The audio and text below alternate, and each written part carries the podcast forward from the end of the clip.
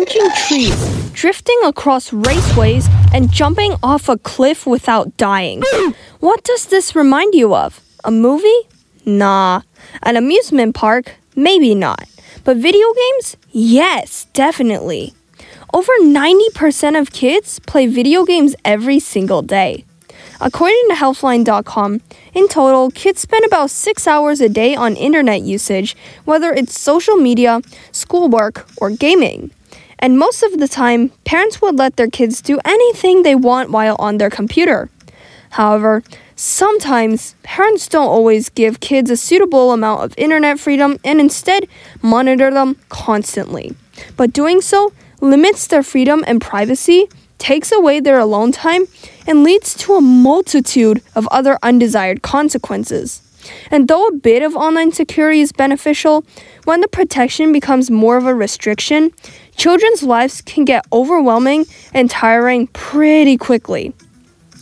I'm Maya Lian, a student from Pinewood and a host of Relief or Restriction, and today we'll be seeing what really happens to both parents and kids when cyber spying and online monitoring goes way too far.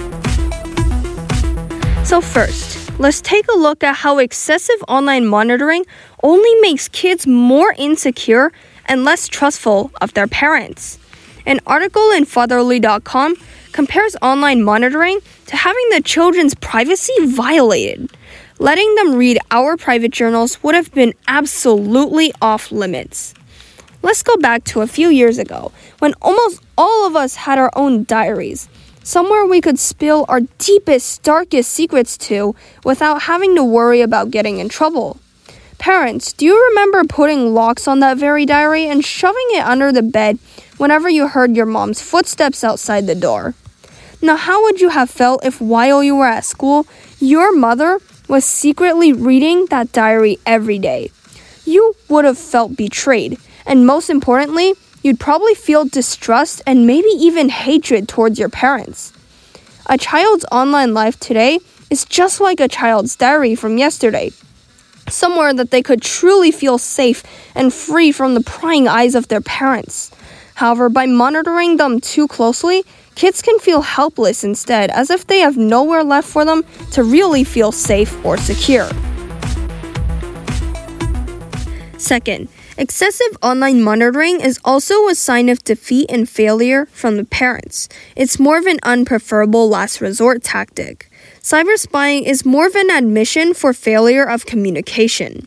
By monitoring so closely and not allowing children to even have their own secrets, parents are really doing the opposite of what's desired, building a lifelong relationship of trust with their kids. So we can see that online monitoring does not lead to any benefits and instead makes both parents and children break trust between each other.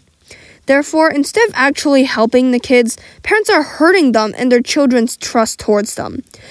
Nothing good comes out of monitoring a child excessively. It only makes the child become more insecure and of their parents. Excessive monitoring makes children feel like their parents are too obsessed over their internet usage and don't actually believe in their independence or freedom. Third, let's take a look at the result that online monitoring gives children and parents alike at the end of the day. Regardless of how closely we decide to monitor our teens' lives digitally, no amount of surveillance can take the place of having a sturdy working relationship with them. For that reason, we'll want to let our teenagers know if we are watching how they use technology or keeping digital tabs on their whereabouts. Otherwise, we won't be able to have the valuable conversations needed to help us make sense of whatever we happen to discover online. Ultimately, online monitoring really doesn't do parents or children any good. Parents are constantly anxious that their child is doing something bad, and children lose their trust in their parents and instead start resenting them. So, today, we took a look at three ways that excessive online monitoring can hurt the entire family. It only makes kids more insecure and less trustful of their parents.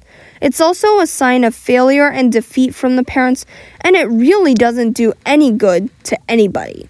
So, parents, the next time you think about looking at your kids so closely online or snooping on everything they're doing, you can ask yourself the question Will this really be helpful to my child? And possibly reconsider your choice, because doing so might just make your bond with your child a little better.